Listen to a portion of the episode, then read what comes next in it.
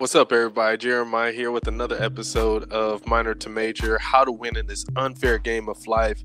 Look, I am back with part two of 504 accommodations. Now, the first time I had this uh, this show, I did a series. Well, I, I did a segment on uh, talking about you know, getting tested in school, why we want to get our kids tested in school, and why we need third opinions, uh, an outside resource to test our children. Uh, just some of the benefits that you know the school system, public school system gets for having children on um, you know disability or on special needs or special accommodations. And so, you got the 504 plan, those accommodations, uh, and and so you know check out that first episode if you haven't already. It's 504 accommodations, and um, it's just a kind of a prerequisite to, to getting into what I want to talk about today. So, listen, check this out. I made reference to how some parents, lower income, typically lower income communities, poor people, uh, poor black people specifically, um, they have learned how to get disability checks for their children who are uh, quote unquote special needs. And so I'm going to show you uh, just a, an article or just a reference, some reference material that I just did a simple Google search and how you can access these funds. Not because I want to promote it, because this is, but because this is actually happening. I didn't want it to be hearsay. I didn't want it to be gossiping. I didn't want it. I didn't want you all to think that I was just talking out the side of my neck. Like this has actually happened. So, parents who are underserved, underprivileged, poor, and lower income communities, not all, but some, some of the parents, single parents, uh, very poor people, they are getting their kids tested for disability. ADHD is the main one. So they're getting their kids uh, tested for ADHD in the school. And so whenever those test results come back, they have ADHD, they take it to the Social Security office. Say, look, I've got all these documents saying that he has special needs. He needs these accommodations in school. He's got behavioral issues. He's a really big handful. I need a check. It's happening. I didn't say every parent, but it's happening. So instead of just listening to me, I want you all to check out this resource that I have available for you all to check and read it for yourself. I did a simple Google search. And so you can see if it's reliable or not. I'm going to blow it up for you. I'm actually going to go to it. So I scroll down on debt.org slash advice slash financial dash help dash special dash need slash. And so uh, it's at the very top there in my, my search bar you all can go and check that website out for yourself um, and do a simple search for yourself if you want to. Do a simple google search on how can i get financial assistance for a child or my child um, with ADHD or special needs. And this, like articles like this, will come up, but basically you go through the Social Security Administration, your local office. But, anyways, um, let me show you all supplemental security income for special needs. SSI. SSDI is typically for adults, but a type of Social Security benefit is the only source of federal income reserved for disabled children. SSI for a special needs child can be a lifeline that keeps a family out of poverty by providing cash to meet basic needs, food, clothing, and shelter. Not every child qualifies and not everyone gets the same amount, but an eligible child received, so some child received, a child received $841 a month in 2022. Now, realistically speaking, that money most likely, all of that money didn't go towards that child. Some of those funds probably went towards uh, bills. Some of those funds probably went to go get hair done, nails done. Um, I'm not sure. I don't want to draw any accusations that you know parents are using these funds irresponsibly, but you know most likely uh, those all not 100% of those funds went to the home, but for you know wants of the the guardian. The child can receive SSI benefits from the date of birth until he or she turns blah blah blah blah. In most states, a child who qualifies for SSI will automatically qualify for Medicaid as well. This is more financial assistance, folks. Now, I'm not totally against this. Let me finish before you start talking your smack. Receiving SSI requires provided the child suffers marked and severe functional limitations that must be established by medical evidence. Example include Down syndrome, cerebral palsy, autism, intellectual disability, and blindness. The maximum amount of gross monthly earned income a family can make for a disabled child to qualify for SSI is less than 3500 for a one parent family.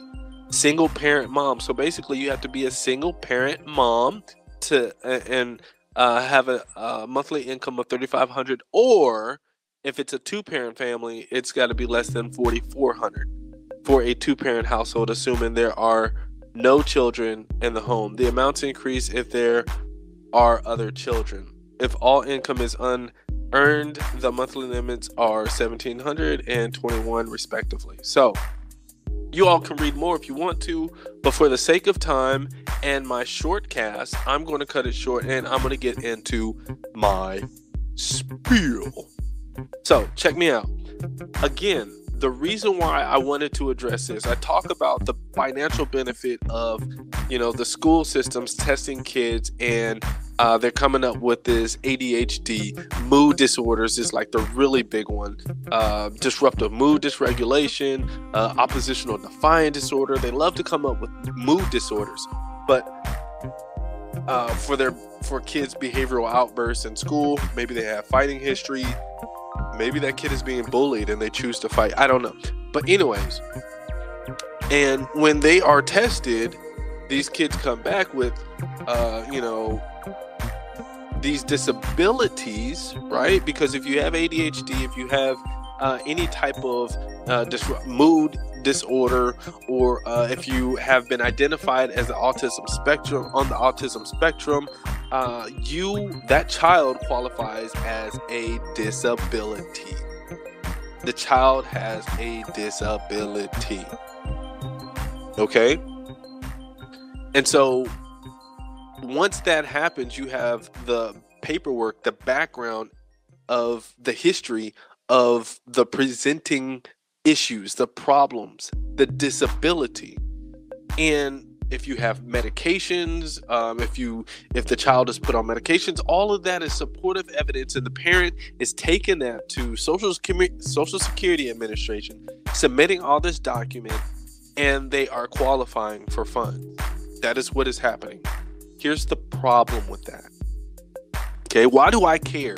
I had to write some notes just in case I forgot you all, but you know, I can sit up here and I can rant, I can rave, and I can talk my ish, and I can, you know, express my concerns with you all. But why? Why do I care? That is none of your business what happens in individuals' houses in their homes. But it does. First and foremost, I am a huge proponent of um, it takes a village to raise our children. So those children inside your house are not just your children, they're mine as well. And I love your children as much as I love my own.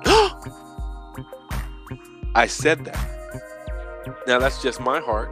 There's a lot of people in the community that feel the same way, um, but that goes back to my core values. And it takes a village to raise our children. That is the number one reason why I care. Number two reason uh, these are children um, that are labeled. You know, th- these children are, are, are, labeled as disabled. And as I, I look at my notes, these if any parent is receiving financial benefit, financial gain, uh, support, I should say. The other words are, are kind of biased, but if parents are receiving financial support off of the disability of the children, I care that the child is uh, actually disabled and their their family and the home and them need the financial support uh, to live a high or a good quality a life. Otherwise that's otherwise that is child exploitation. We are exploiting our children and that's something that we don't want to practice okay? Um the other reason why is because our children grow up to learn that this is a cultural value. This is a cultural value as they become 10, 11, 12, 13. They have to go to the Social Security Administration. Maybe they uh, they have to go through um, um, the appointments with the physicians, with the doctors, and they're listening to the conversations that mom is having on the phone with Social Security Administration. Maybe that child gets interviewed about the disability. As the child grows up to be a, a preteen, an adolescent, a teenager, he learns that mother or the family is receiving money, financial benefit, gain off of that disability. And it comes out to be, as they grow up, this is a cultural value. This pours over into income tax time. This pours out into, uh, you know, other government assistance like food stamps. Like, how can we twist the system to get more money? It's a poverty mindset. That is that is why I care. That is why I am so passionate. I want to stop. We can blame the system and, and we can blame the white man for putting us in such oppressive states in the United States of America. However, there are things that we can do to better our position in society. Why do I care? We kill ourselves, not just physically, but we do this all the time in our homes, starting with our children.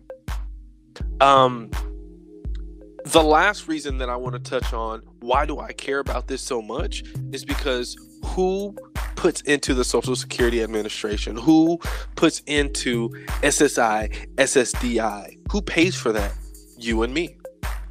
We pay for it. So I am invested financially in these children who are getting tested, who are getting misdiagnosed, and who are and the parents who are receiving financial support for these children. I don't think that I need to expound on that anymore. I do apologize for my phone going off. Uh, I'm surprised it actually hasn't gone off more than that. It's it's not on silent. So, um, but God is good. Uh, this is another episode of Minor to Major How to Win in This Unfair Game of Life. This is going to premiere on YouTube. If you want to actually watch me, look at me, uh, see me, hear me, feel me, YouTube Therapy Swag, Anchor.fm, Minor to Major. That is the uh, official um, podcast uh, link.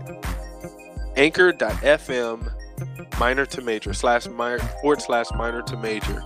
Uh, I'll put the links in um, the the comment section or the description in YouTube. You all make sure that you are listening and you are sharing this content. Wake up the community. Wake us up, y'all. We have got to wake up. Thank y'all so much. Peace.